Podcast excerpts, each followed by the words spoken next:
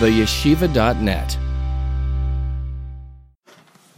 Parshas Emer, we have the the the din of the the halach of the korban oimer of Sfiras Oimer, and we also have you count the forty nine days. Then the pasuk says that on the fiftieth day, which of course we celebrate as Shavuos, Chag Shavuos, there was another special korban. What was brought then? They would bring specially, besides the other offerings of daily and, and Shavuos, there was a special korban known as Shtei Halechem. And interesting, this was already made from wheat, not barley.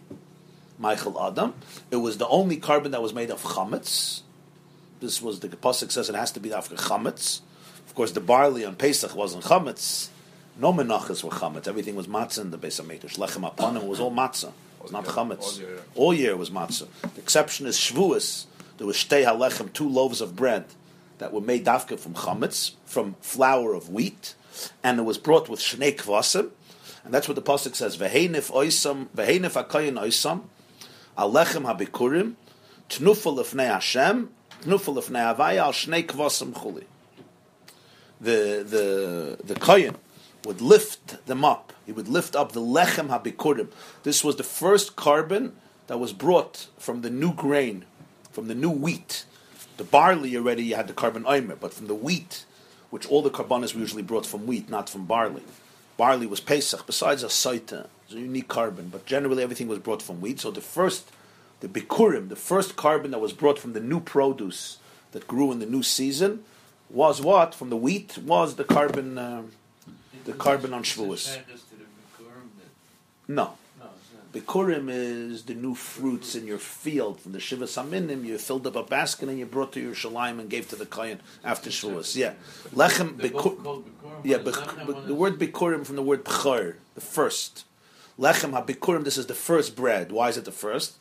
Because the first korban that you brought to the Beis Hamikdash from the new season of produce of wheat was this. In other words, if I wanted to bring a mincha in the month of Iyar, I could only bring from the old grain from the grain that already that was there already last Shavuos. You understand that last Shavuos was materet.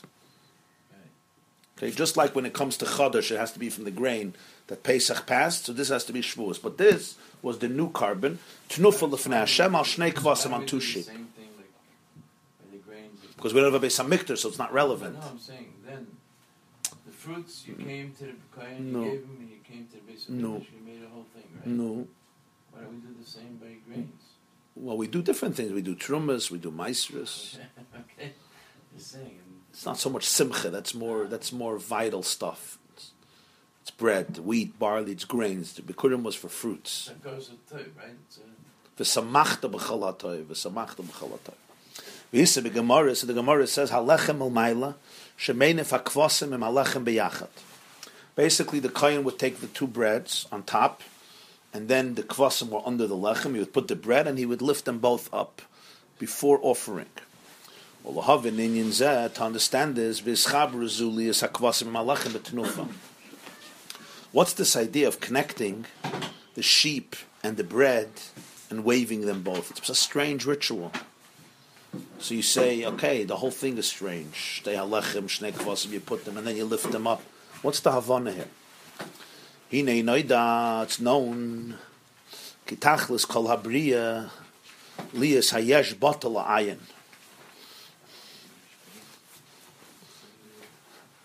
A line.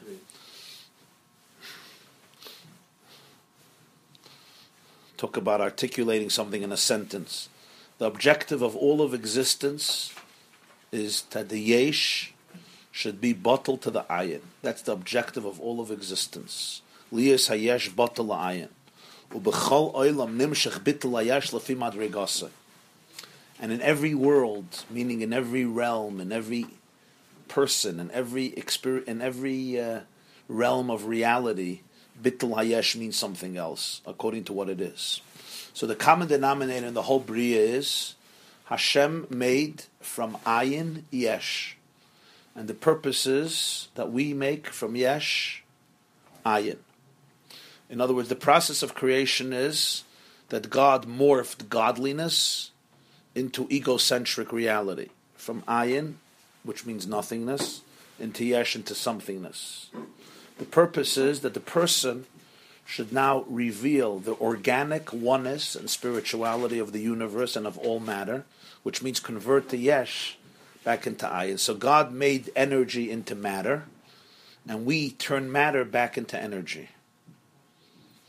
God made Gash, Hashem made from Ruchnias Gashmis, so we should make from Gashmis Ruchnias. So the process of creation, from Hashem's perspective, was turning ayin into yesh, meaning taking divinity, which we call ayin because it's intangible. Nothingness here doesn't mean nothingness doesn't exist.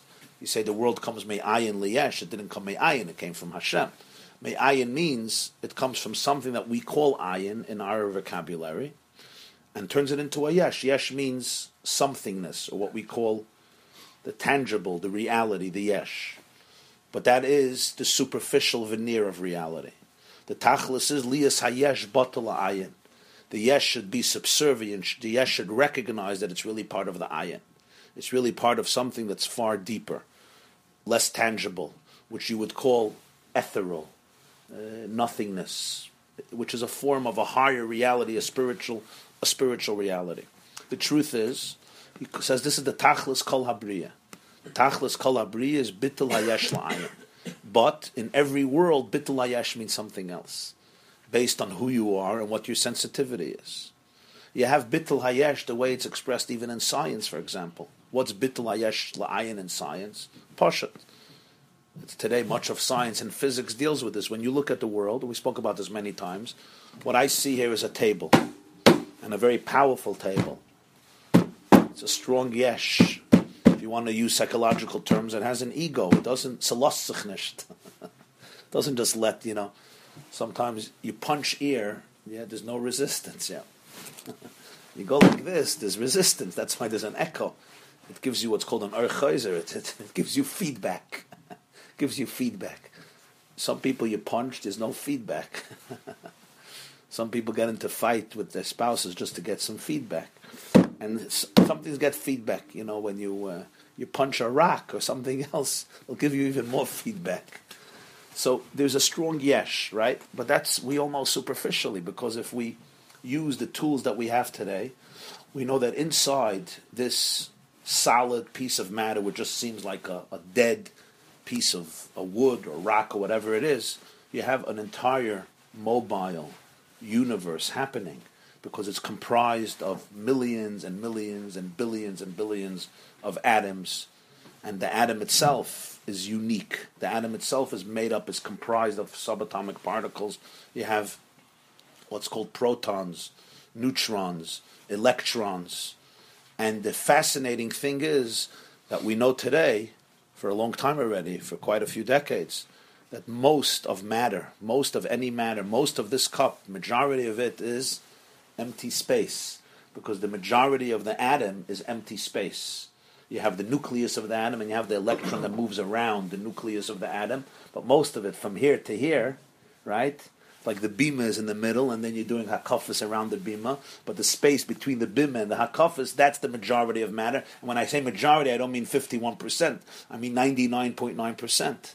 So really, our eyes just don't tell us that. Our eyes put everything together. We we smash the bima close to the people walking around the bima.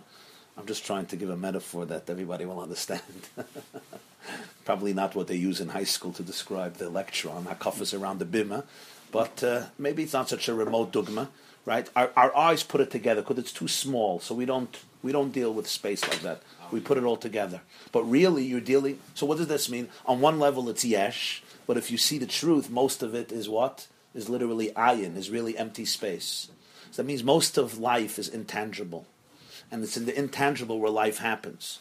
So that's a certain sensitivity, even from a secular, scientific point of view, nothing to do with religion. How do you, you move out from this yes? Uh, how are you move out this yesh? So bitl we're not talking here about punching it. No. It's the recognition that the spirituality of a person is really what life is about. It's called Hagbaras Hatsura al Hachaimer. It's basically understanding that the inner substance, the inner energy, is really the core of reality. And not to get uh, seduced, that's the word, not to be seduced by the superficial yesh. on, on, a, on, on another level, an emotional level, it's, for example, ego. Ego is yesh. A person who lives uh, always, their, their, their paradigm is, I have to be right, scoring points, um, looking for validation. I'm sometimes living with a very superficial part of myself. I'm living with a yesh that's desperately trying to be a yesh, and I'm not in touch with my own ayin. My own ayin is my place of, of, of wholesomeness, my place of divinity, the place where the human being is really a, a light of Hashem. So it's in everything like that. You take a piece of food. Yeah, what do you see in the food? Do you see the yesh of the food, or do you see the ayin of the food? Again, even nutrition. A good nutritionist, what is he telling you? Al tabit al mareyu. Don't look at the food just superficially. Dissect it. Look at the food. It's going into you. What is this going to do to your bloodstream? What's going into you? For this, you have to open it. You have to, you have to dissect it. You have to look at the not at the yesh. You have to look at the ayin. What's the ayin? The energy, the chayas, the ur that's in it. You understand? Now, in every world, it's lafi madrigasa. You can't compare because the yesh in every world means something else. What do you mean by every world? You mean Atzilus Bria? Is that what you mean? I mean, Yitzir but also in each one of them, in every realm, in every consciousness, Bittul Yesh means something else. For one person, Bittul Yesh is this, Bittul Yesh is something else. Right? Just like one person, if he, if he, if he lifts weight 20 pounds, it's meaningless. It's like picking up a piece of paper. For another person, he lifts weight 20 pounds and he's about to have a heart attack. He never did it before. One person uh, runs up a flight of stairs, it means nothing. Another person can't breathe for 25 minutes. You know what I mean? So why? Because his body's in a different place. So bittul of the body is in a different place. So the same is true in spirituality. Every every and it's a very important qualification. Bittul hayesh could mean opposite things for different people. I'll give you an example, an interesting example. There was a Yid I knew. He lived in Minnesota. He was a big professor of uh, of uh, solar energy. He worked for he was and also into microbiology. Uh, very interesting stuff. He was, uh, he was science and physics. He worked for NASA for many years, and he was a professor for uh, astrophysics. He was a professor in Minnesota, and then he moved to Israel, and he became a professor in uh, Ben Gurion University in Beersheba, the city His name was Velvel Green, Professor Velvel Green. He was a very, very secular Jew, real scientist, secular Jew, like the Americans know how to produce. And uh, he lived in St. Paul, in Minnesota. Passed away some time ago, not a long time ago. I knew, I knew him. Very interesting, interesting person. The Chabad Shliach to St. Paul, Minnesota is a man, also a friend of mine. His name is Rabbi Moshe Feller. For many, many years, since the early 60s. And uh, he came in contact with Velvel Green in the early 60s. They started to talk and, of course, argue. And uh, Velvel Green, you know, was a real atheist, top intellectual scientist, would accept nothing of the superstitions of religion, never mind of orthodoxy, Judaism, Torah, and so forth. But slowly they developed a pretty warm relationship, and Velvel Green started to uh, started to have a lot of correspondence with the Lubavitcher Rebbe on issues of science. Very interesting correspondence. For many years, the 60s. Anyway, Vayhi Ayoim, he was getting closer. He started to send his kids to Jewish camps. So one day he accepted himself kashrus. Well, we accepted himself kashrus. Okay, it's a gewaldige thing. He kashrus his house. One day he was going for a conference, I think, uh, to another state. I remember to Chicago. I think to Chicago or some somewhere he was going on a conference, and uh, an academic conference. So he took his doggy bag. He took a doggy bag for kashrus. He forgot it, so he came to the airport, and the plane was delayed a very long time, and he had to sit a whole day in the airport, and he was starving. This is the '60s, and he saw McDonald's, or whatever they had then you know, in the airports, and everybody's going and eating a hot dog with, with French fries, uh, mustard, and sauerkraut. The works. And till till just a few days before, that's what he would do. But he just accepted on himself kashrus. So he uh, he decided that uh, you know he's going to delay his acceptance of kashrus a few days. But then he said, no, you have to be a man, you accepted kashrus. But he's there. He was a pretty chubby fellow, you know, he was, and he's starving, and you know, just, the stomach starts telling you that it's hungry, it's making its noises. And he's sitting there and starving and starving. And everybody's buying their hot dogs. And he says, This is ridiculous. So he calls up from a public phone, he calls up Moshe Feller, who was his rabbi. And he says, I always knew you're Meshuggah, but now I see that you're really a Meshuggah.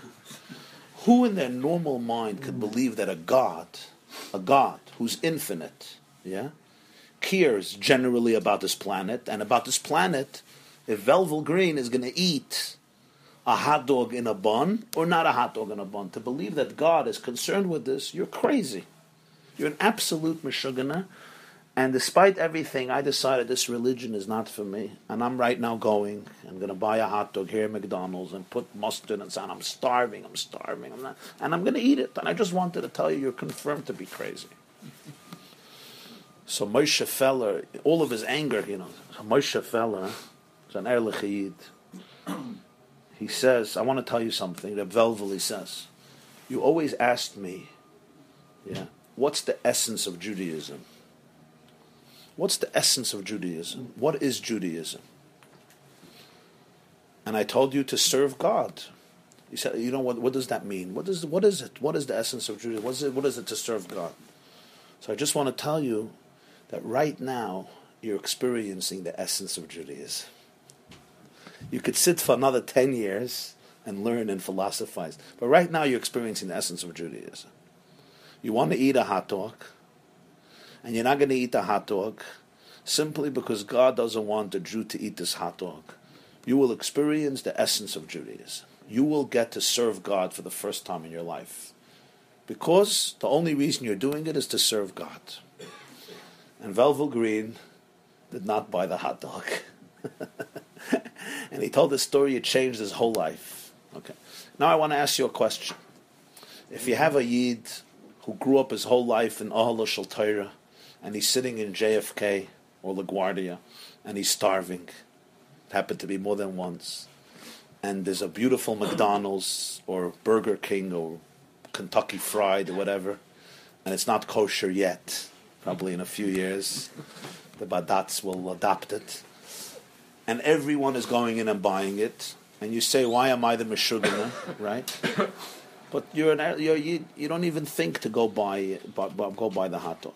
And if you'll come back to your own Rebbe and say, you know, yesterday I became a real Ovid Hashem because I didn't buy a hot dog at McDonald's, they'll probably look at you a little strange. Because the temptation wasn't that powerful because the whole thing is not part of your vocabulary. But for him, that was a point of truth. It was a moment of truth. That was his Bittul Hayesh.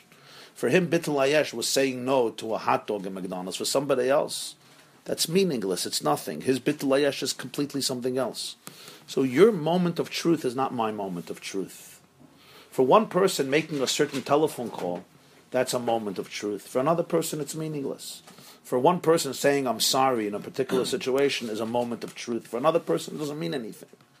Again, for one person bench pressing 450 pounds, that's their exercise. Anything less is jokes. It's jokes. Stop. It's like sleeping. It's like eating cotton candy. So kol echad l'fi madrigasai. So it's an important yisoid. You have to know your yesh. And what does it mean? Bitl so bitl yesh la'ayin would mean this. When you say tachlis kol abri is bitl yesh la'ayin. I once uh, spoke to a Buddhist who became a real Jew, a Jewish Buddhist. He became a real Jew, so he understands spirituality very well. So I asked him, "What's the definition of Judaism?" He said, a daily battle for transcendence. The daily battle for transcendence. It was a beautiful definition. A daily battle for transcendence. What does transcendence mean? A daily battle for transcendence of spirit over matter. Energy, energy over the brute. Spirituality over the physicality. Substance over form light over vessel, is the transcendence of the tsura on the chaymer. It's that the yesh is a partner, is a is an outgrowth of the ayin. The yesh is part of the ayin. Not we're not talking here about destroy, destroying the yesh. It's about aligning the yesh. Bittul doesn't mean destruction. I know in halacha bittul means bittul chametz. Bittul in Chassidus and Kabbalah means alignment, because in energy there's no bittul. You can't destroy energy in physics. There's no there's no such thing you destroy energy. Huh? You transform energy. You understand? It morphs, it evolves, it develops, it takes on new forms. You don't destroy it. Even physical destruction, you don't really destroy it. It takes on a different form. What the Gemara says, panem chadashes bo'olakam. When you burn something, the Gemara says, afer is panem chadashes. Panem chadashes means you have a new face. A new face means you have a new face, but it's the same energy. Right? So bittel doesn't mean you destroy. Bittel means you align it. You align it. You uncover its ultimate, its ultimate core, and as a result of that, the yeshus is bottled. The, ye, the yeshus means the separateness of it, the detachment of it, the sense of egotism is bottled. So in every oilam, bitla yesh is lefi madrigas.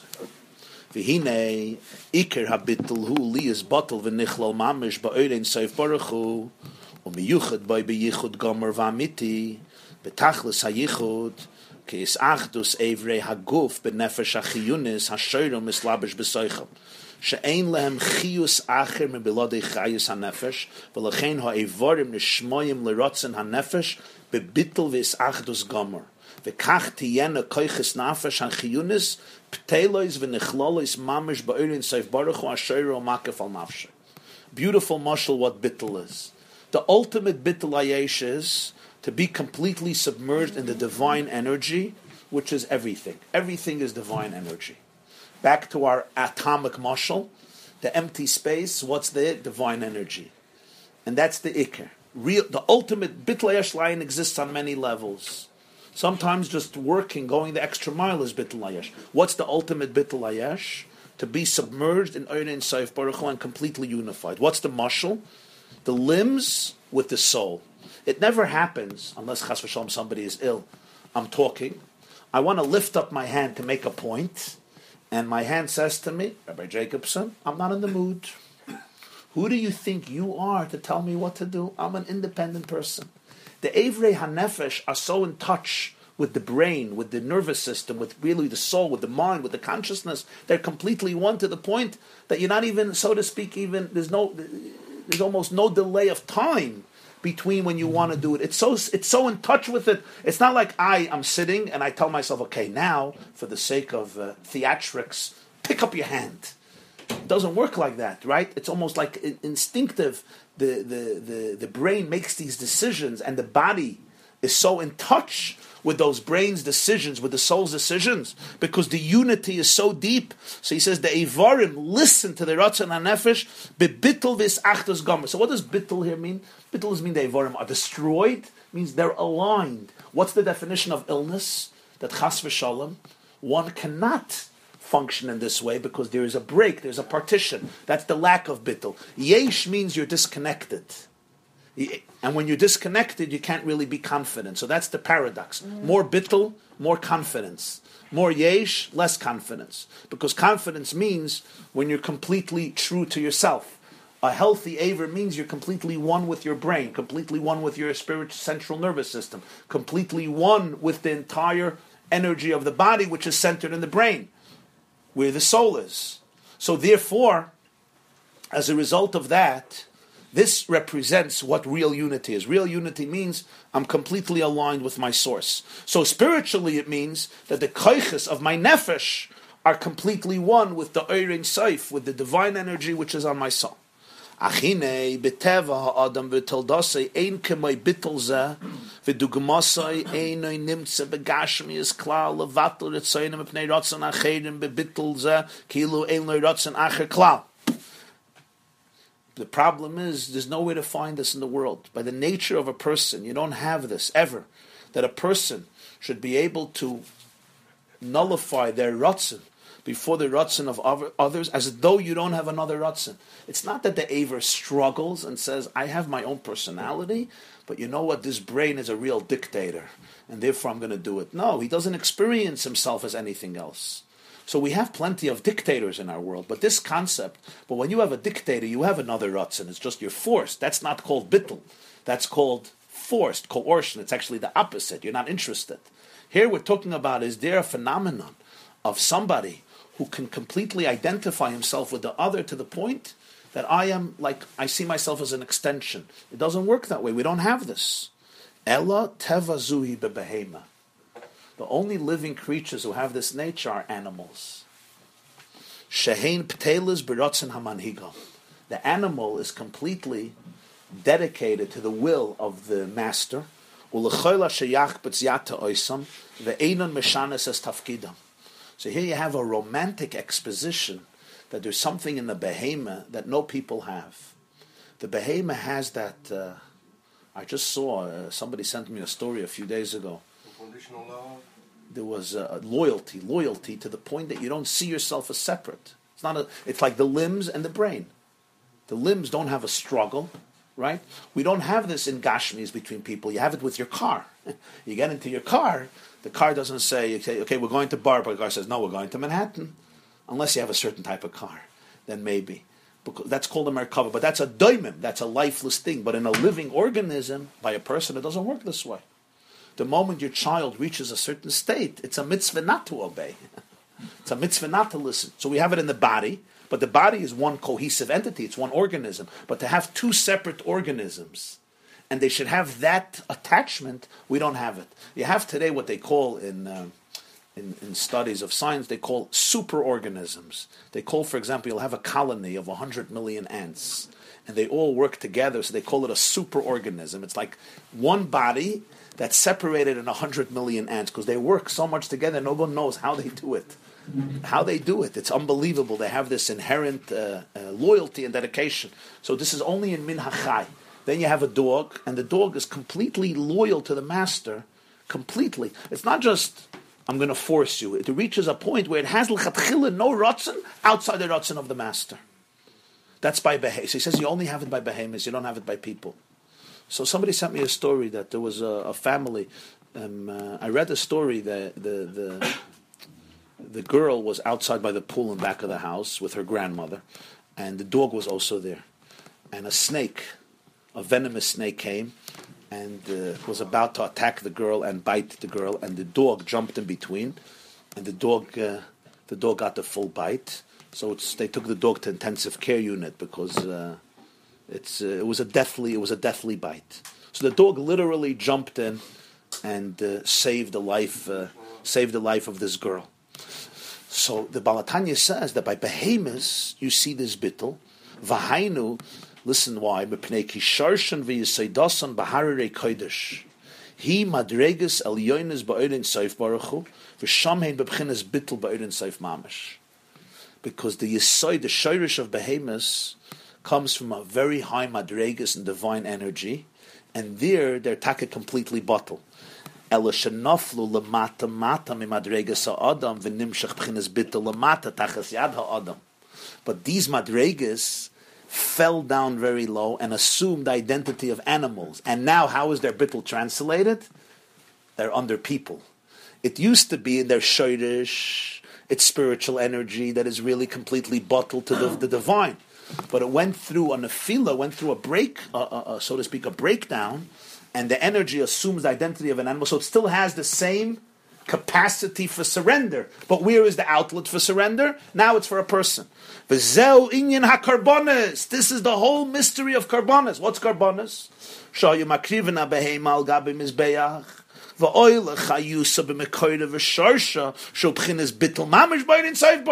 took a behema. They didn't slaughter a behema. They sublimated. They took the behemoth and they took back its energy, its chius, to go back to its source, where it's mamish, where it's completely one with the divine energy, which is the korban.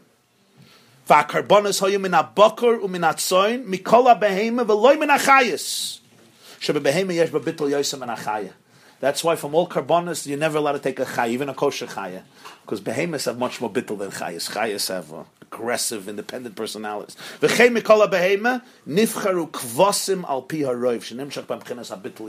From all the behemoths, which was the most common korban in halacha in the Beis Hamikdash? Sheep.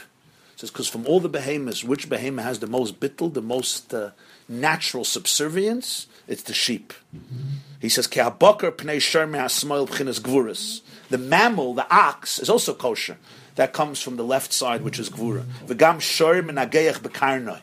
An ox, you get it. You get it. You, he's having a bad day. He'll gore with his horns. Ve'izim and goats, him gamkin b'chinas gvuras.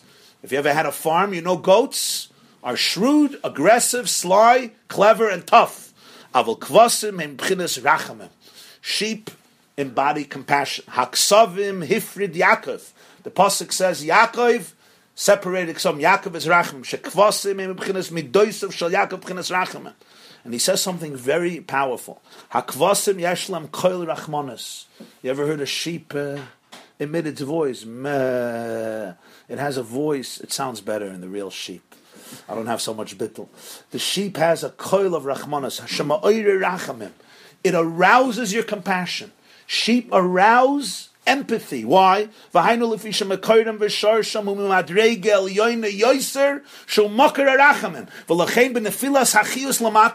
even when it's chayis, which is ultimately very high, fell down into a physical sheep. They still have that voice that arouses compassion. They also have a certain weakness. They're they're uh, they're submissive. They're docile. Right? Even in English, you say he's a sheep. He's a sheep. It represents a certain submission. Then he says. It also has it also has wool. I'll call upon him. This is a general perspective on the concept of korbanos. Why korbanos? Why behemoths? Not because we discriminate against behemoths. On the contrary, the behemoths really have something that humans have to learn from. We are very protective about our energy because most people, because if we submit, who are we submitting to? Dictators and tyrants. We don't want that. So we hold on to our democratic freedoms very, very dearly. Right? But what about the limbs of the body? They don't hold on to their democratic freedom. You know why? Because for them, bittul is self expression. Bittul means connecting to your own brain. That is your life. That is your central nervous system. It's not like if you're loyal to your brain, you're being uh, you're being sub- you're submitting yourself to a tyrant. On the contrary, imagine a, a, a, kidney or a liver or a pancreas or an arm says, "You know what? I had enough of this little jello." a few inch brain in my mind, like a little Napoleon, literally, the smallest part of my body, who's telling me everything to do. I had enough. Free at last, free at last. And he takes a knife, opens his head, takes out the brain, and throws it in the garbage. The only problem is it's Yizgadal v'Yizgadash. Because if the brain is in the garbage, everybody else is in the garbage. So what's bittul here? Bittul doesn't mean I destroy myself. Bittul means I align myself with my source of energy. What is the source of all energy? Ein Sof. So bittul means a relationship with Ein Sof. The behemoth has it expressed in this world, but misdirected. The behemoth is surrendered to people. But the, the shirish is to the Ein Sof, and the korbanos brings that out, especially the sheep, because the sheep has this teva more even than any other behemoth. But generally, only behemoth is not chayas, because even though chayas also have bittul, you can domesticate them, you could control them, but you can't compare it to a behemoth. A behemoth submits naturally. You can't domesticate a lion or a tiger. It's not good even to try because naturally, then the Gemara says, "Einam b'nei tarbus." They're not. They're not made for, for domestication. They're made to be on the wild. They're jungle animals. They're, they're not made to be trapped. The keves, you're not trapping it. That's its its its destiny. Like people have dogs. Kelev is kulay lave. Its whole mitzias becomes becomes the master. So that's the idea of uh, of. Uh, of the korbanos of these behemoths and chayas. So this is the introduction to understand the korban of Shtei HaLechem on Shavuos. So this is the explanation of a very interesting mitzvah that existed on Shavuos. On Pesach, when they brought the korban oimer, the kohen lifted the oimer. What does it mean? He lifted the oimer. The oimer was a certain measurement of flour that came from barley. I'm talking about the korban oimer, that's why it's called oimer. Oimer is a measurement, it's a volume of flour. Basically 43.2 eggs, the volume of 43.2 eggs. The shear that makes you chayiv and chala, if you have a dough. It was the shear of the man, ha'omer asir for the pasuk says. So that was the flour of the korban oymer of barley, Michael Behema, as he discussed in the earlier Maimer, Svarta. And uh, the Kohen would lift that up. The Kohen would lift that up and then do kmitza, right? Fill a fistful of flour, which would be burnt on the Mizbeach, and the rest would be baked by the Kohanim, as matzah, of course, and eaten. That's on Pesach. And then starts counting of the Omer, Svartim Lechem, Mimacharas HaShabbos, Miyoim HaViyachem, Esaymer HaTnufa, you start Sheva Shabbos Tmimis. And as he explained in the Svartim, it's not just a chronological simon when you start counting, but the Svartim Lechem comes from the inspiration, from the Gilui, Miyoim, from the Gilui of what happens when you lift up the korban Omer, which is Michael Behema. Then comes Shavuos. What happens on Shavuos? Shavuos, there was also a lifting up, but of something else. They would also take flour, but not flour of barley, flour of wheat, and bake the flour into two lechems, two big chalas, and this was dafke chametz. So this was flour and water, dafke chametz. And then this lechem, known as the shtei halechem, the two loaves of bread that were brought on Shavuos, and these, this bread was not offered on the Mizbeach. This was eaten by the Kohanim, by the way. It's not like the Omer, which part of it went to the Mizbeach. Nothing went to the Mizbeach from the Shtei HaLechem. It was baked as chametz, the only korban mincha baked as chametz throughout the year. And once it was baked on chametz, it would be eaten. But before it was eaten, it had to be uplifted, but it had to be lifted up with two special sheep. Two special sheep that were brought on on Shavuos. Now, these sheep were different than all korbanos of a whole year. Why? It's interesting to know this. Generally, there's no such a thing as shalmei tzibur. There's no concept of the tzibur bringing a korban shlama. All the communal korbanos that were brought every day in the Beis Hamikdash. For example, the korban tamid every morning and afternoon, the korbanos musafim every Shabbos, every Yom Tif, every Yom Kippur, etc. Korbanos musaf. These were all oilus, all oilus, or korbanos chatas. There was always a goat that was brought as a chatas, like we say when we discuss the korbanos, right? Yom Shabbos Shnei Bnei Shana Tmimim, Shnei Sonim Selis, etc. Yom Tif, you have its Korbanos Musaf. There was only one exception, and that is on, on, on Yom Tif, there were two sheep brought as Shalmei Tzibur, as Korbanos Shlamim of the whole community.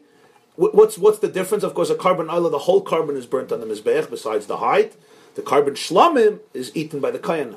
So this was shalmei tzibur, the only time that the tzibur brings a shlamim two sheep that was uplifted with the bread. They used to put the bread on top of the sheep, and the kohen would lift up the two sheep with the two chalas of chametz, and then the two chalas were eaten by the kohenim. The sheep were offered on the mizbeach, and the blood was sprinkled, and the rest of the sheep they would eat also in Kodesh HaKadosh, not in Kodesh HaKadosh, it was called Kodesh Kadosh, a korban Kodesh, which was eaten in the Beis HaMikdash in the Azar. No shlomim no shlomim. A shlomim is an animal, an animal. Mincha is not shlomim. Mincha is a grain offering. Mincha, by definition, is a is a korban that's brought only from grain, from meal, from from from produce. The word mincha represent mincha literally means a gift, but the word mincha represents only a korban from grain, always. Now, all the korbanos tzibur came with menachas. They always came with menachas. They came with a meal of it. They also came with wine, libations. But the korban shalmei tzibur is only once shvuas, two sheep with the lech. So, uh, so the Baal HaTanya explained. So this was a unique thing that happened on Shavuos. Lift up the and it was dafka chametz. So he explained. Barichis his line was that the tachlis kol habriya is what liyos hayesh batal Remember that the tachlis of the whole briya is there should be the bittul hayesh line, which means the alignment of the yesh with the ayin. Or in simple English, you would say that the tachlis of the whole briya is to synthesize, to align matter with energy, the physical with the spiritual, the body with the soul to reveal the relationship between the yesh and the ayin. Yesh literally means something, ayin means nothing. So when he says there should be bitla yesh la'ayin, it means that the yesh, the egocentric uh, the egocentric quality of the human being of the of the universe should become aligned to the ayin, to its invisible spiritual energy, which looks like nothing. It seems it seems it, it's intangible, and therefore it looks like nothing. And in every world, there's a different type of bittul hayesh, based on the capacity and the awareness and the sensitivity of that world, uh, that person, of that state of mind, and so forth. The mushal for this is in a body. In a body, all the limbs of the body are completely loyal and connected with the consciousness in the body, with the, with the brain, with the nervous system, with the soul in the body.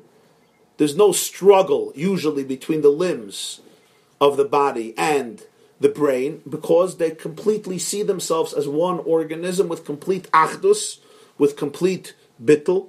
They don't have any life outside of the life of the soul. It's not like they have another identity that they have to surrender, that they have to squash, that they have to repress. They don't feel that they have another chayis outside of the chayus of the soul. So therefore, all the ivarim, all the limbs, naturally obey the will of the soul, the will of the person. Why? Because that is their very identity. That is their raise and the That is their very, that is their being. They don't see themselves as another being with a struggle. Who am I as an individual? Am I an individual? Am I part of the body? The pinky says today, I'm not part of the body. Who are you to tell me what to do? They see themselves as one. This is a mushal of real bittul when a person recognizes that his or her identity is really part of the divine identity. There's oneness, there's an organic oneness in the world. My entire life, my entire identity, so to speak, it's like a limb. I'm an expression, I'm an extension. I'm one aver of the Shekhinah. So this is what unity means, what alignment means. But in, in, in, in nature, we don't see this, he says. By a person, we don't see this. The only place where we see it is in animal. In animal life, we see that the animal has this capacity to completely feel and experience itself as part of its master, part of its owner, without a struggle. And he says the reason is because the animal spiritually comes from a very, very deep and lofty place of divine energy where it's completely bottled, it's completely one. It's just the way it morphed into this world it fell, and now the bittul is directed towards the person, towards the owner of the animal. But essentially, everything in the physical world is really spiritual energy. And the spiritual energy in its source comes from a very deep place of oneness with Hashem. And that's why this quality the animal still retains, even though it became an animal even though it became a beast, even though it morphed into something so different than it was in its original source, it still retains this quality, this virtue. Even post uh, trauma, post nefila, post shvira, post breakdown, you could still recognize original virtues and qualities, even though they're misdirected or, or oriented in different fashions or expressed in different ways, but you still see the same quality. So in the behemoth, you see the quality. And the whole idea of the korban was to trace the animal back to its source, to its energy and its source, where it was completely one with the divine energy. That's what the korban is. The korban is reach nichayach Hashem. It so to speak goes up to Hashem. What do you mean it goes up to Hashem? Hashem eats meat. He, he likes the smell of the animals being burnt on the mizbeach. It's a pella. But the idea of reich nechayach has to be understood that the energy of the animal, which was originally really one with the divine energy, it just came down into the physical, that goes back to its source through the korban. And that's why he says, what was chosen for korbanos? Not all kosher animals. Very few. Bakar, there's only three types of animals they allowed to do a korban with. Three types. Bakar, mammal, in other words, oxes, uh, bulls, cows. Jashar, the bull. And then you have kevis, you have the sheep, and you have A's, you have the goat. That's it. And then you have the birds. You have the and Bnei the turtle doves and the pigeon family. But that's it. Why? There's more kosher animals. The answer is because he says from all of them, the behemoths have a much deeper bittul than chayas. In behemoths itself, most animals, korbanos were kvasim, were sheep. Because sheep have this teva of bittul, of dedication, of surrender, even more than any other animal. That's what he says, hakvasim, haksavim hifrid Yaakov. The pasuk says by the story with Lavan and all the sheep, akudim, nekudim, and vayetze. Yaakov separates the ksavim, the kvasim. The kvasim represent the midah of Yaakov, which is rachamim, Their koil is ma'ir rachamim, their nature is ma'ir rachamim, because they come from a deeper spiritual source.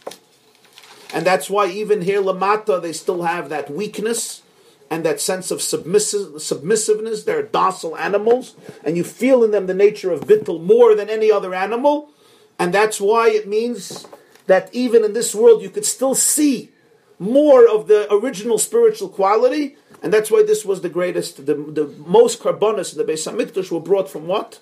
From sheep, more than anything else. Even though there were goats brought and rams, rams is a family of sheep, and bulls brought, but most of them were sheep. Like every day, the korban tamid, for example, every single day was sheep. And the korbanos musaf was mostly sheep, usually seven sheep. Now he goes, this is the base.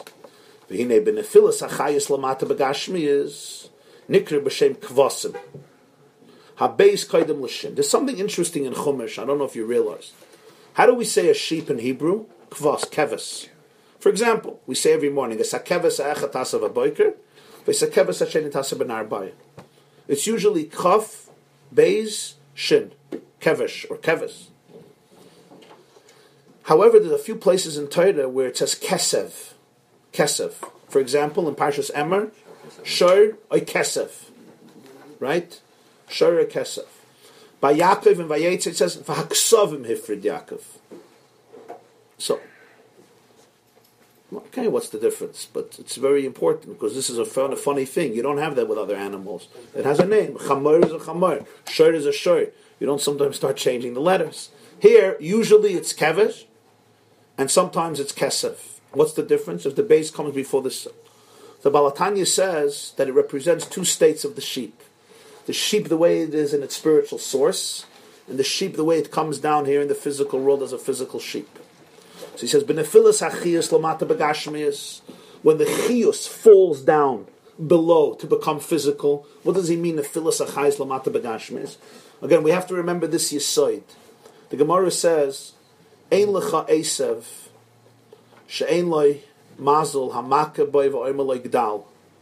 Every blade of grass has a mazel that strikes it and says, "Grow, grow, grow," which is, of course, metaphoric of the idea that every blade of grass has an energy in it, a life force in it that tells it to grow. What we mean tells it to grow? That means there is a spiritual life force in every single blade of grass. That means it's significant, it's prominent. Now we know, you know, in, in, in the study of the world of botany, that plants have a life that surpasses anybody's imagination. They communicate with each other they have a whole life force. I mean, today what they're discovering in plant life is is absolutely miraculous, stupendous, stupendous. How when they when they're being challenged by insects, right? They'll they'll send out chemicals which become warning signs for the bushes or the trees around them, which will now release chemicals to start protecting themselves from the onslaught of insects. Just for coyotes, I'm giving one example. It's fascinating stuff. And uh, so this chiyus ruchni starts not in this world. It's, it's, really divine energy, but the divine energy evolves. It goes through an evolution, and in the evolution, it, at some point, it goes through a nefila, which means a breakdown, a fall. It's not a regular evolution. It goes through a tremendous nefila, which means it's transformed in the process from spiritual energy to physical matter, to the point that when you look at the physical, you don't even see anymore the intangible, what it really is. All we see is the yesh, even though it's really ayin. So that's what he says when the sheep fell down lamata begashmis. Because in the source, what are you dealing with? You're dealing with a chiyus, a spiritual energy, which is mamish one with Hashem, which is actually an expression of God. As he said before, that the behemoths in their source are amadregas el yoinis ba'irin seif baruchu. They are lofty levels in the divine energy, which are completely one with the divine energy. But here you look at a sheep or you look at an animal, all you see is an animal with limited intelligence, with all of its limited capacity, just like when you look at yourself. You see basically flesh. So he says when the sheep comes down the lamata, it's called kvasim. Habeis kaidim l'shin. The beis precedes the shin. On the other hand, we're soon going to learn there's something called kasev, where the shin, the shin precedes the base. What's the difference? Habeiz roimes lebchinas chachma, bechachma yibone bayis. Shlomo Melech says, with wisdom you build a house. You build a house with wisdom. So in Nister, Kabbalah explains that Chachma and Bina, the two first cognitive qualities, which the Zohar says are two best friends that are inseparable, they are basically what's represented by Bays. Two. Bays is number two. It represents the first two spheres, the first two midas, first two cognitive faculties, Chachma and Bina, which always work together. Because Chachma is a flat, Chachma is like the father, Bina is like the mother. You can't reproduce without the masculine uh, uh, uh, semen, without the seed of life, but without the feminine quality, it's, it's, it's, it's nothing. It's worthless. It's not nothing, it's meaningless. The feminine quality, the mother, the woman takes the seed, of course, absorbs it, conceives it, fertilizes it, nurtures it, and develops it into a full fledged fetus after nine months. And then there could be birth. That's Chachma and Bina, spiritually, in a person's cognitive abilities. Chachma is intuition, it's a spark, it's a seminal idea, literally like a tipa. A tipa is a micro, you put it under the microscope. There's a whole world in the seed. But what, what does one observe? A tiny little drop of life. But that drop of life, that sperm, contains within it a life. But not only if it comes together with the egg, only if, if it comes together with Bina. Bina is development. Bina is explanation. Bina is taking an idea and turning it into a fetus, taking a seed and turning it into a, a, a mansion, developing it. There are people who are geniuses in inspiration, but they can't develop ideas. They always these are people, every day they build a hundred companies in their mind. You know, I know people that have built more institutions than anybody in history, but it's all in their mind. All, always in their mind. And there's a special value to that. And then there are people who are Bina people. They're, you know, they're very good with, uh, with data and with analysis and with details, but really the combination of two is crucial. Because one is the genius, it's the spark, it's the inspiration and one is taking the spark and developing it, making something out of it. And it happens to us. And you have a dilemma, you have a question. So you're learning a shtickle gemara, a sugi, or something else. It's not, not matter what you're learning, but it's something hard, it's something difficult, and you're lost. And you read it again, and you, you simply don't understand. Not because you don't know the language. You know the language, you're just not getting it. You're not getting it. And then you read it again and again, and you at some point you're frustrated, right? You close the book. So some people just close it and never come back again. But if you have the courage to revisit it, to think about it again, so at some point, maybe you're walking in the street, maybe you're sitting on the couch, maybe you're just reading. You don't realize how you how you're engrossed in this in this process. But at some point, there's going to be a aha moment, as we call it, an aha moment. It's like the light bulb. What do they call it? The, the light bulb. Epiphany. An epiphany. The light bulb goes off in the brain. Say, ah, I got it. Somebody says, "What do you get?" I don't know. Could you tell me? I don't know. I don't know. I got. I know. I got it. It's almost like you're in the pitch dark. If you're ever in the mountains, it's pitch dark and it starts raining. There's a lightning, and the lightning illuminates the environment better than uh, better than any light bulb, better than any light. The problem is the light stays on. The light bulb is gone after a few seconds. That's chachma. Chachma is the epiphany. It's an inspiring insight that emerges almost from nowhere. We don't even know where it comes from. Where did the idea come from? It comes from a place called what we call today the subconscious. The Baal Tanya calls it koyach hamaskel. But the point is, it comes from a place that is unknowable. It's called ayah. That's chachma. And then bina is the mother. A house is built by a father and a mother together. A functional, wholesome house is a house that has a father and a mother. The famous commentator of Shimshon Rafal Hirsch in Parshas Kiseitze, a very poignant message of Hirsch says, it says, but a ben Moira that they come to Bezdin and they say, Einenu Shoimeya B'koilenu. He doesn't listen to our voice. So the Gemara says in Sanhedrin that the only way he could be a Ben Moira is if Tati and Mommy have the same voice. Now, how often does it happen that you and your wife have exactly the same voice? Doesn't happen. That's one of the reasons that Ben Moira never happened and never will happen. Because they have to have the same voice. So Shimshon Rafal says, "What's the, who cares if they have the same voice or not?" So he says there's a very profound message here if Tati and Mami have two separate voices, in other words, the house is running on two different frequencies. He says one thing, she says something else. He says one thing, she undermines it. She says something, he undermines it.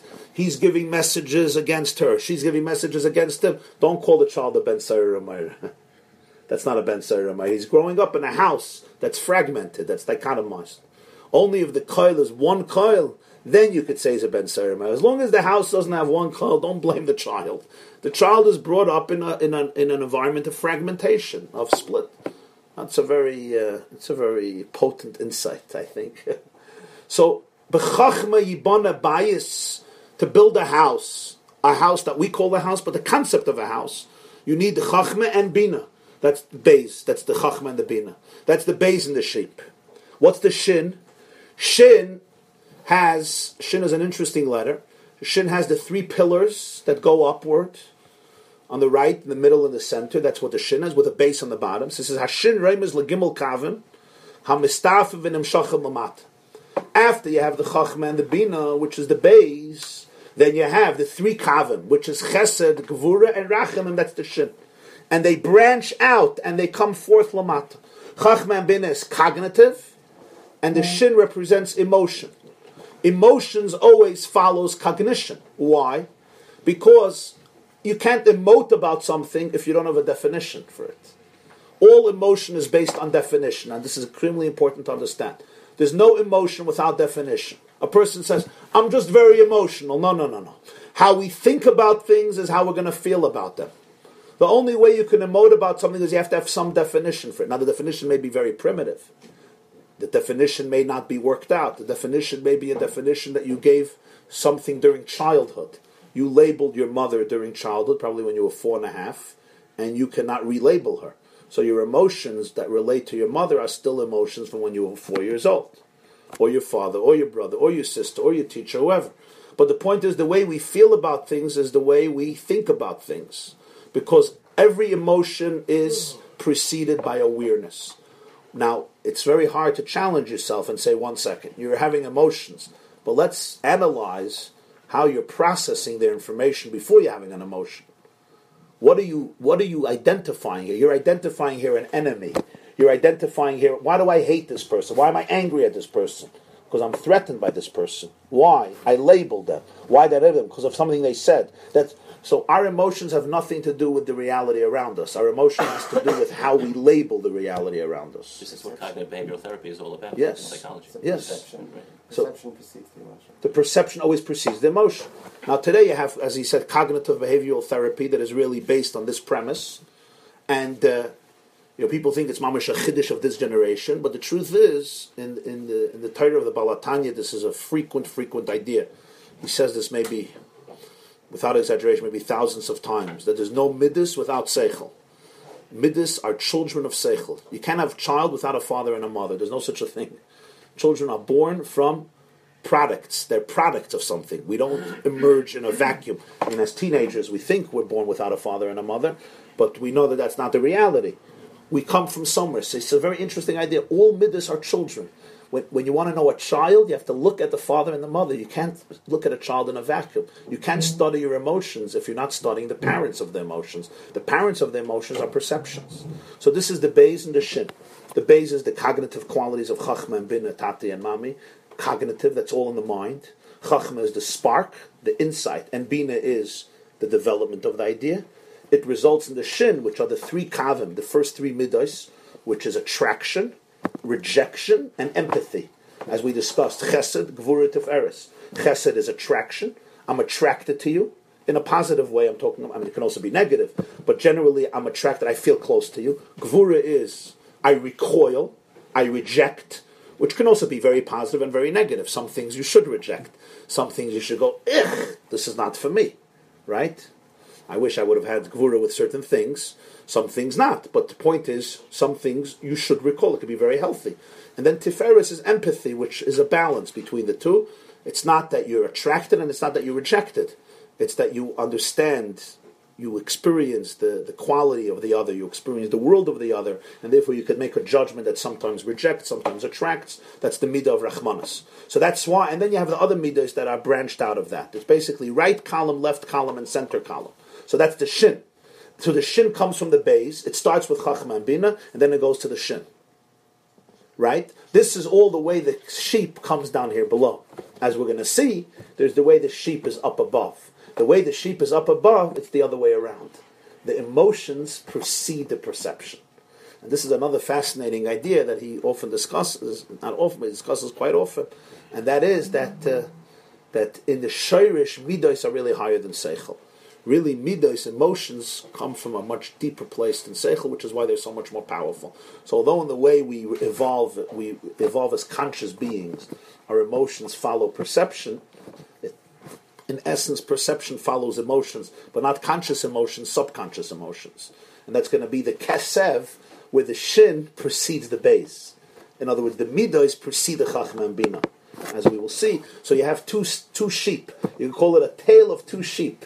There's the sheep, there's the sheep above, and there's the sheep below. And in Torah, this is the chiddush here. It was, a, it was, an extraordinary idea that in Torah, whenever it says keves, we're talking about the lower sheep. Whenever it says kesev, you got you're talking about a different level of the sheep. That's why it says v'haksavim hifrid Yaakov. Yaakov was dealing with the higher level of sheep, which he then separated and fragmented into the lower level of sheep, as he will continue. Ezra Hashem will continue tomorrow. Okay. Have a wonderful day, everybody. How does how is base how is base always to be the of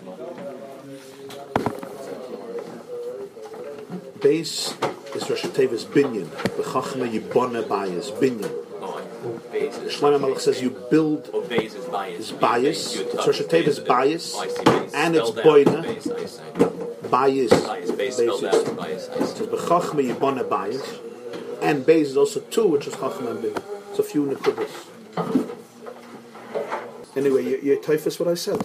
Yeah, when you spell out Beis, yeah, Beis it spells out Beis Yutzaf is bias. So b'chachma yibana bias. And also the duality of chachma bina together. That's an additional word. This nekuda of. So it's like almost saying b'chachma yibana Beis bias base. Father and mother is not really what the father, it's what you look at the father and mother. You said that the whole thing you have to look at somebody.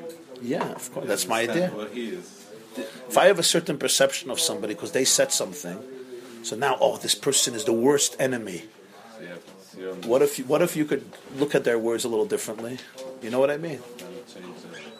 Generally, if you're more wholesome in yourself, so even if they say something that's let's call it mean or perceived as mean, I could I could deal with it differently. It doesn't have to go into my kishkas and turn it off. I could say, you know, maybe he's having a hard day. You understand? I don't have to label. I could label things differently. But if I'm very sensitive, I'm a little kid. Children can't do this. They don't have the discrimination that we have. So things go in and they sometimes stay there. And this person becomes forever a certain type of reality. Changing without the father and the mother, just changing him. Your own perception this, this idea of the, the spark of Bina, you know, the, the, the, the moment, and then Bina which actualizes it. Yeah. Does this have anything to do with Ar and Kalim, which we spoke about previous in terms yes. of the Ar being also the same? Yeah, Chachma, Chachma is defined as Ar and Bina is Kalim. The, more pragmatic way. It contains it, it uh, structures it. So when you say Kevesh, as a Keves ha'echa tasav ha'boiker, ve'es ha'keves ha'sheni tasav ben ha'arbayim, it's spelled Kaf, Vase, and then you have the sin. It's a keves echa tasav aboiker, Kaf, Vase, sin. So he said, the base, base, when you spell out base, if it wasn't clear yesterday, base is base yud sof. How do you spell out base? When you write base, not just the letter, but you write out a full letter, it's called the milui, right? Aleph is Aleph Lamet Fei. Gimel is Gimel Yud Mem Lamet Gimel Dalis. Yeah. So Beis is bias. Beis Beis Yud Saf bias. So represents a home. It also is number two. So the pasuk says Shlomo Melech says B'chachma Yibana bias. A home is built through chachma. A woman builds her home through wisdom. That's the lashon. So Mela the and bias is two and the home is built through the father and the mother, which represents Chachma and Binna, which is also the number two, Chachma and Binna. That's what the Beis represents. Then you have the Shin, and the Shin represents the three Kavim. The Shin has the three lines, and those are the three Kavim, the first three Midas, which is basically Chesed and Gvura and Tiferes. Those are the first. Those are the first three Midas.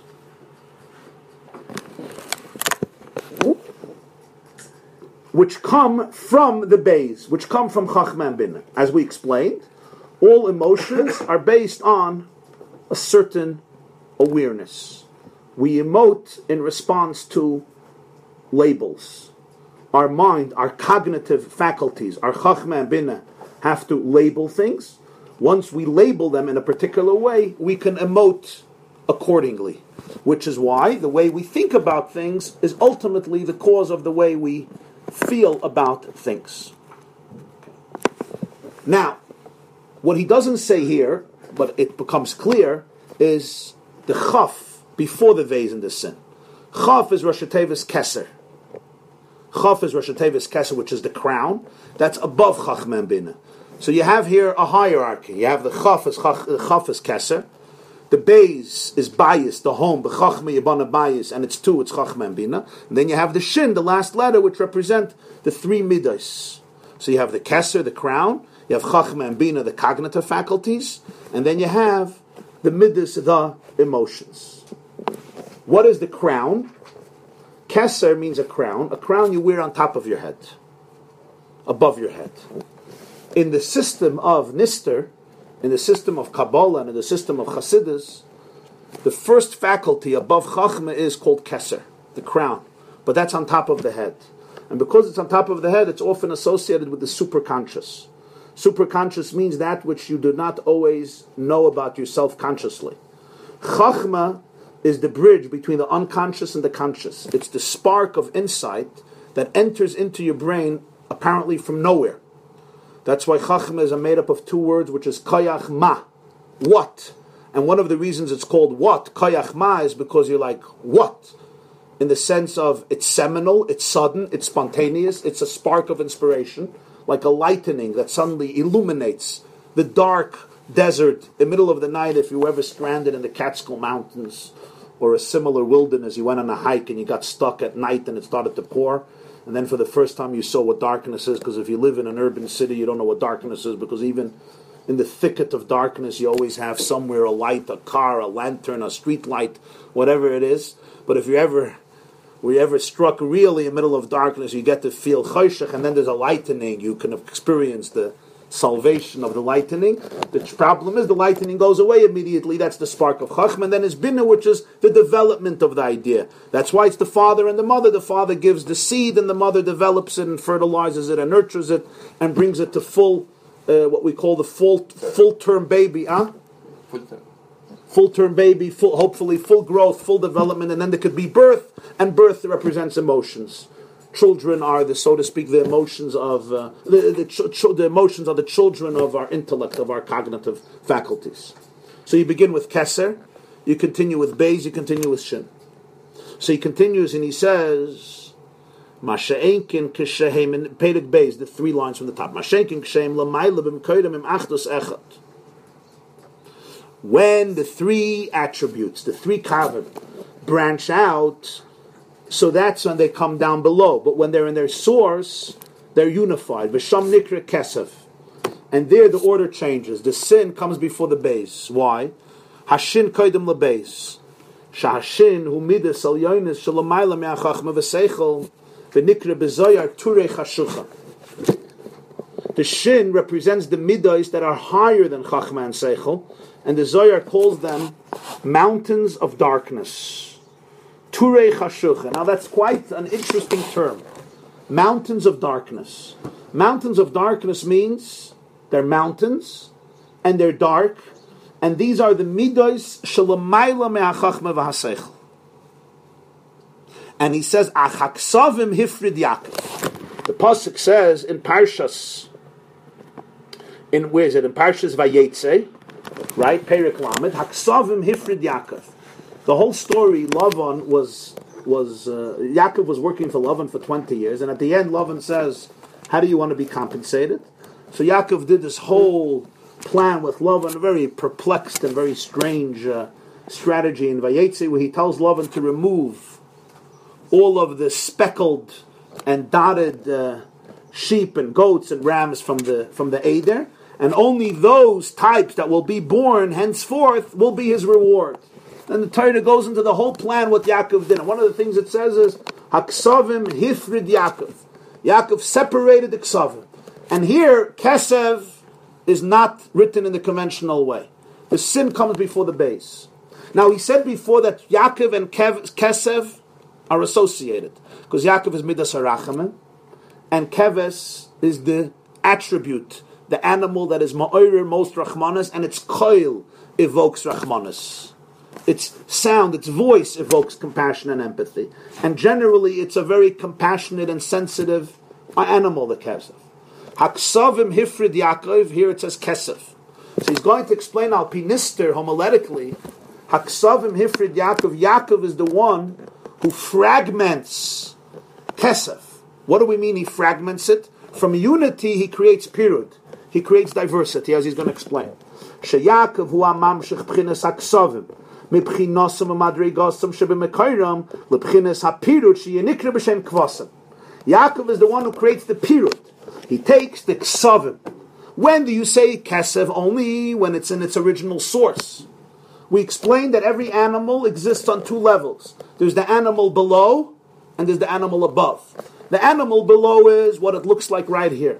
The animal above is the energy of the animal if it's traced back to its original spiritual source. Now, this is a fascinating idea in general because it basically represents, today we take these ideas for granted because it's the basis of psychoanalysis, which means you tell me an emotion you're having, and, and I'll tell you, or somebody will tell you, wait, let's trace this emotion back to its origin. And when you trace it back to its origin, it's not easy, but then you see it completely in a different light. So the fact that I'm feeling something is what I'm feeling right now. But what if we trace it back to its origin? And we find out that this emotion developed within you many, many, many years ago as a result of a certain relationship or a certain fear or a certain experience, right? And then suddenly it's less scary. It's usually much more innocent than you imagined it to be, right? It's usually you'll have more compassion on yourself and so forth. And somebody met me yesterday, and they told me that uh, it took them close to 50 years to figure out why they had so much uh, anger and difficulty with the whole world. So this guy told me that he had an older brother who uh, he had a younger brother. He was five years old, and he had a younger brother who had an illness, and he passed away when he was one. And uh, he saw after his brother's death, he was only five, how his parents' mood and demeanor changed completely from happiness to sadness to anger. And as a five year old, yeah, they displayed anger to him also. So he blamed himself for the death of his brother. He understood that his parents were telling him that he's guilty for the death of his brother. They didn't use those words, but the way he interpreted their attitude to him, that they were probably grieving and so forth. He understood that they felt that he was responsible for the death of his brother. He didn't understand why he didn't kill his brother. His brother was sick, but that's how he took it. So he has been living for decades with this experience. Now, it may manifest itself as it did in very dysfunctional ways, extremely and destructive ways, and sometimes immoral ways. So you look at the behavior, you say, this is immoral. You're right. But if you trace it back to the origin, it's an innocent child who loved his brother, who's shattered by the death of his brother, and now has a double pain from the fact that he is perceived as the killer. You know what that does to a person, right? So this is called in Kabbalah, Chassidus, it's called Seder Hishtalshalus. Hishtalshalus means a chain. Everything is a chain. Don't look at the last rung. You have to go up to the first rung. And in the first rung, you'll trace it back to the first rung. Everything will change. Not because what you're experiencing is not real, but it's not in context. You have to see everything in context. Now, this is true with everything in the world. It's true even with a blade of grass, and it's true with a sheep, and it's true with a dog, and it's true with an animal, and it's true with everything in the world. Just tracing it back to its source. How far up? Oh, that's a long way up. And when you trace it back to its source, everything is pure, everything is holy. Because in the ultimate source, there's no evil. There's no evil. There's an expression of the Baal HaTanya in Tanya. Ein hadinim nimtakim ela. All judgment becomes sweetened when you go to the source. And that's a beautiful expression. All dinim, dinim means harsh judgment, For example, your wife says something or your child says something, it triggers a very harsh emotion.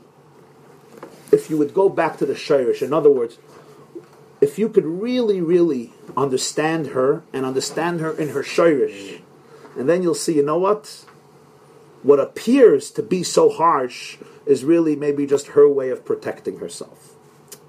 So then you can have compassion rather than anger. And the same is true with yourself. If you go back to your shirish, you'll be able to have compassion on yourself too.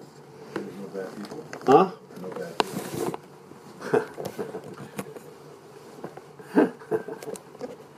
That's a good question. That's a very good In our question. world, we have to judge based on No. where the shtalshalos came from. Yes, we, we can't ignore the manifestation, right? If a person uh, takes an axe and hits somebody over the head and says, I'm dealing with a lot of anger because my father was an alcoholic, right? So he may be dealing with a lot of anger because his father was an alcoholic, there's no question.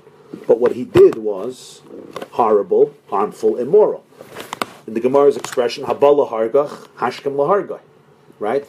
I can't say, let me give him a bouquet of roses and take him for anger management therapy and figure out why the suicide bomber would want to kill himself and a whole bunch of kids because what type of frustration he's dealing with. I always, uh, I was once giving a lecture to a very liberal audience. So I said, you know, you're all right. I agree with all of you. You basically say there's no terrorist, there's just a freedom fighter who's frustrated with his conditions and is doing the best he can according to what he was taught. I completely agree with you. My only issue with you is timing. Timing. What do I mean? In Aleinu we say, right? Yakiru v'yedu kol yesh v'sevel. V'kablu chulam aleim es el. V'hoya Hashem al kol ar b'yemo yi Hashem echad u'shmo echad l'saken el malchus shen dalad yud. One day in the world, the inner goodness and core of humanity will be revealed. Ki b'tzelem elokim, asas adam, like the mission says, chavivin, every person, chaviv adam shenivra b'tzelem. I don't mean b'tzelem, the organization b'tzelem. No, no. I mean uh, B'Tselem Elikim. And then I agree with you. The problem with you liberals is you're too messianic. You're Meshachistan. You're, you're, you're, you are, you, your messianism is being hastened too fast. You already are living in Mashiach right now. I wish you were right. I, I'm, I'm on your team. I'm ready. I'm ready. But when this Hamas or Hezbollah or ISIS monster is coming, right? Tragically, the fact that his, he has a Tselem Elikim has been completely eclipsed by indoctrination, by education, by religion, by uh, by uh, his upbringing, by his own, indo- whatever the situation is. So there's a complete uh, there's a complete split between the shirish. But you're asking a big question. Why does it say in Bereshis, Kibit Tselem Elikim Asa, every person was created in the God's image? That means every person, doesn't say an exception. What about what about uh, these monsters? Are they B'Tselem Elikim? Yeah, and that's the tragedy. The tragedy is, I think the Alta of Slobodka once said, Alta of Slobodka, one of the big Bali Musa said that there's a klal, it's a, it's a very known klal. Whatever is higher falls lower. The fact that you could see that a person can behave worse than a beast, because even a lion and a lioness, yeah, when they're hungry, they attack their prey. But stam to uh, to murder and kill and brutally torture for absolutely no uh, no protection purpose. He says this is this is a koyach of an adam, only a person. So it shows how high a person is that they could fall so low. So this is a general concept that we live in a world where the source and the manifestation are often miles apart. So you're right, you're right. But nonetheless, every nakuda in its ultimate shirish is a different mitzias. It's a different mitzias. But it, it, it, it, it comes down and sometimes it falls down. It doesn't come down. It's called an afila. It's called a traumatic experience. So now, this is even, you're talking about real bad stuff. Here we're talking about just a physical thing. It's not bad. You're talking about a sheep. You're talking about the korban. In its shirish, it's a whole different, it's a whole different, uh, it's a whole different Indian. So the kes, the kevis operates on two levels. Now the kevis is associated with Yaakov. Haksavim hifrid Yaakov. Yaakov is the one who creates the fragmentation. He takes the kesev and he turns it into kevis. He takes the kesef, the sin, the sin before the base, and he turns it into keves, the base before the sin, which is a state of achdus to a state of pirut. In the source, it's complete oneness. As he said in the source, the chius of the animal is one with God's energy and completely bottled, completely aligned with God's energy, like the limbs of the body and the body. Like the relationship between the limbs of your body and your brain. There's complete oneness. It's complete integration. We experience ourselves as one large organism, not a separate fragmented being. The way the animal comes down, the bittul is directed towards the master. It doesn't have that spiritual sensitivity and consciousness to even be aware of the divine. Basically, the animal, the sheep, or the other animal, the domesticated animal, becomes subservient to its master. So it's the same quality, but it's expressed in a completely different way. There, it's a world of complete unity. Here, it's a world of period of fragmentation. Yaakov is the one who creates the kesef into the keves. V'haksavim hifrid Yaakov. Hifrid not only separates physically, that's the pshat. Hifrid means separates existentially. Brings it down from a place of oneness to a place of fragmentation. And that's the key difference between the higher and the lower. In the higher, everything is unified. In the lower, everything is fragmented. We don't see everything as one, as cohesive, and therefore as purposeful.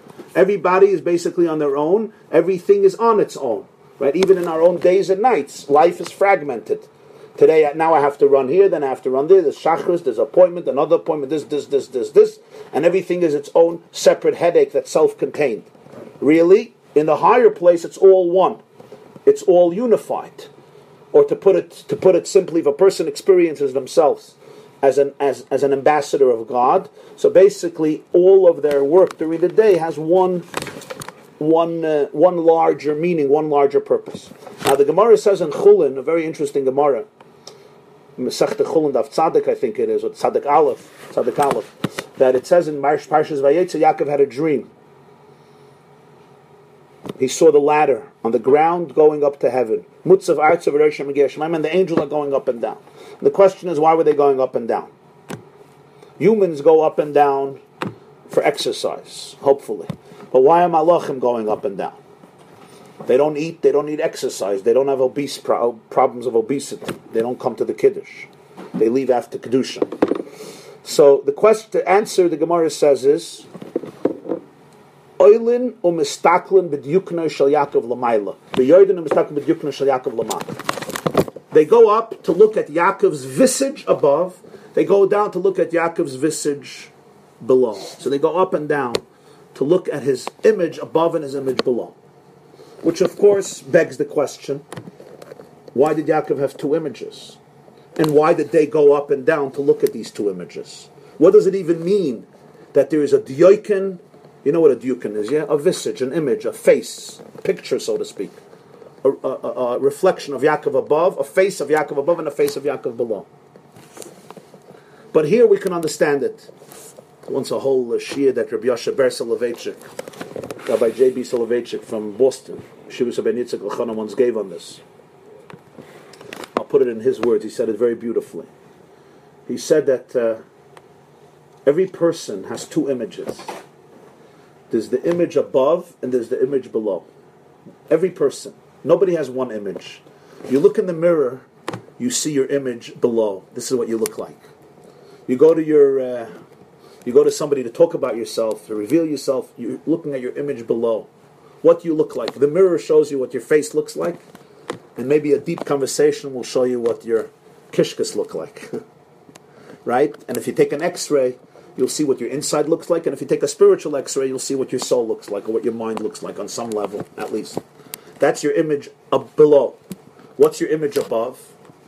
There is who I am, and there's who I was meant to be. There's who I am capable of being. There was who I was called on to be. To put it in these words, when the Rebbeinu Shalom conceived you in his mind, what did he think about you? Take a person. You want to build a company. You want to build an organization, a movement, a website, right? Or any type of infrastructure you want to build. You have a dream. Before you build your organization, your movement, your business, your portfolio, you have a dream, right? Your dream is this is what I want. Let's say you want to build a house, or your wife wants to build a house. more likely. You have a dream. The dream is this is what I want. It's the blueprint in your mind. And in your dream, you imagine it in its full glory and perfection. When you're creating your new company, you're going to be making a lot, a lot of money, and you're imagining the success story, and this is what you see. Then there's the actual company you create. there's the actual organization you create. And of course, it of course is somewhat of a reflection of what you dreamt about, at least hopefully, unless your contractor decided to do exactly the opposite of what you wanted, which is often the case. But to say that they mamish match would be a far stretch. When Hashem conceived you in his mind, what did he see in you? Do you ever think about that? Look at yourself from God's perspective. When he thought of you, what did he see in you? He saw something in you. Can you see that in yourself? It's very hard to see that in yourself. Because we only see our image below. Our image above is what did God see in you? In other words, what did he like about you? What did he see as your potential? What is your ultimate calling? That's your image above. Your image below is what you actually are. How do you find that out? Before finding it out, you first have to be aware that it exists. That's, the, that's in many ways the hardest thing. One way of thinking about it is every morning we say, Ahavas Oilam Ahaftanu. Did you ever stop to think about the fact that you're saying now, you're talking to Hashem and you're saying, You actually love me? Eternally. Avas Oilam. Or according to the Ashkenazim, you say Avarabba is even more than Avas Oilam. Avarabba means abundant. Avas Oilam means eternal, or Avas Oilam as big as the world. Everlasting. There's a Taich Avas Oilam I once saw. We say also in, in Chodesh, we say, uh, what's the Lashon? Avas Oilam Tavi Lahem Ubris Avas Labanim Tisker. What's Avas Oilam Tavi Lahem? Avas Oilam Tavi Lahem means um, how much love is there in the world? How much love is there between a mother and a child? One mother and a child. A lot of love, right? Now, take a second mother, a third mother, a fourth mother. Take all the love that exists in the world, in people's hearts. It's a lot. But now take all the love that exists in the world throughout all the generations. From Chava, from Adam, all the way down. Every mother, every father, every best friend, all the love. It's a lot of love. Say, Avas Oila Mahaftano. The love that exists in the whole world, in all the generations, that's how much you love me. Now that's a very, very uh, profound statement in davening. That a person should actually stop and meditate and be mindful uh, and have simple. I'm talking Pirish Amilis. I'm not talking here uh, kabbalistic uh, kavonis of of the Arizal and the Rashash. I'm talking about uh, simple Pirish Amilis that you actually love me. You're crazy, as we say in English. You're crazy about me. so why do why do I hate myself so much? What do you see in me? That's the Yoikna Shal Lamaila. The Yoikna Shal Lamata is basically, you know, Charlie down here. Who am I in reality? Now let me tell you something. What is the definition of Gehenna? In English, we call it hell, purgatory. So we have a conception of a grand Lag BaOmer bonfire in which you're going to be thrown into. That's basically how we're taught, more or less, what Gehenna is. Right? Dante's furnace. There's a big furnace, and depends how many times you sinned, is which level of the barbecue. Some guys will be on the lower level of the barbecue. There'll be the small bonfire, the big bonfire, and then the Miron bonfire is reserved for special souls. Some will be sauteed, broiled, some barbecue sauce, some ketchup. That depends on God's mood when you when you come up there, you know, or how not his mood, but how bad you were. There's only one problem. The problem is that one of the fundamentals of basic philosophy and spirituality is that there's that we're not dealing with physical stuff. So there's no fire, and there's no barbecue, and there's no uh, there's no barbecue sauce, and there's no grill, and there's no grates. The whole thing is metaphoric. It's metaphoric. So really, a way to understand this. The Baal Shem Tov once said this in his own way. I'm just putting it in this context.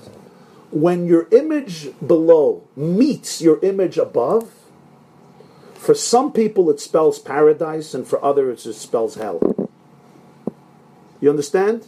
When you come face to face with yourself, meaning with your image above, for some people, it's a moment of extraordinary uh, emotion. And for some people, it's a moment of extraordinary shame, of extraordinary pain. The mismatch, the, the what's the word, the, the dissonance, the dissonance, the dissonance between who I am and who I thought I am, who I am and who I became, who I could have been and who I actually morphed into. That's a very painful dissonance, which spells which spells hell, and a person has to work through it. So Yaakov, the Malachim went up and down because for the first time they saw somebody in whom the two images, the two images matched each other, which is very rare. It's really very rare. So here we have this concept that Yaakov takes the ksavim, ksavim, and separates them into the kvasim, because Yaakov's whole objective is to translate the world of unity into the world of fragmentation, as he's going to continue. This is the one whose image matches above and below. That's why he can do it. that's why he can do it, as you'll soon see. His objective is to be able, that's the power of rachamim, empathy, which always reaches the highest to the level. As I mentioned, even in the abyss, you could still feel bad. You may not feel love, but you could still feel bad. So Yaakov is the one who could connect the kesef to the kevis, as he's going to explain. This class is brought to you by theyeshiva.net. Please help us continue the classes.